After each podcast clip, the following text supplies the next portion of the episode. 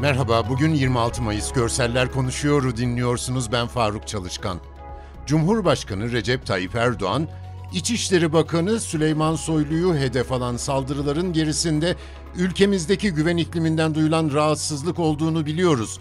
Suç örgütleriyle mücadelesinde de İçişleri Bakanımızın yanında olduk, yanındayız ve yanında olacağız dedi.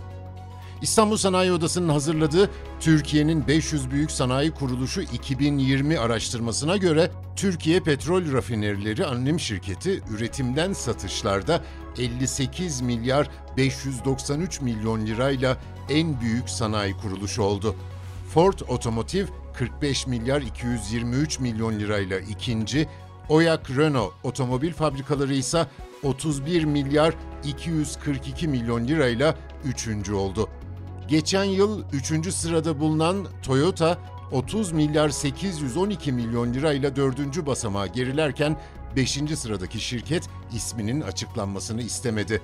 İlk onda bulunan diğer şirketlerse Star Rafineri, Arçelik, Tofaş, Ereğli Demir Çelik ve İskenderun Demir ve Çelik olarak sıralandı.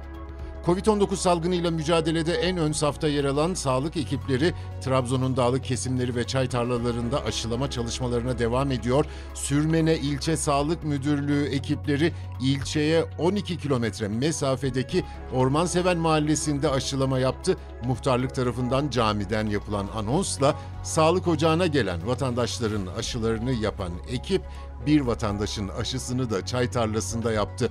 Gazi Nogay imzalı fotoğrafta beyaz önlüklü kadın sağlık görevlisi insan boyuna yaklaşan yemyeşil çay örtüsünün arasına oturmuş, başında büyük bir örtü olan maskeli bir teyzeye aşı yapmaya hazırlanıyor.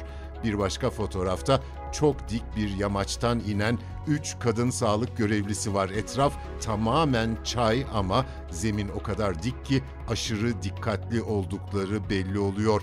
Birinin elinde küp şeklinde aşı koruma kutusu var. Bugünlük bu kadar. Bizi hangi mecrada dinliyorsanız lütfen abone olmayı unutmayın. Hoşçakalın.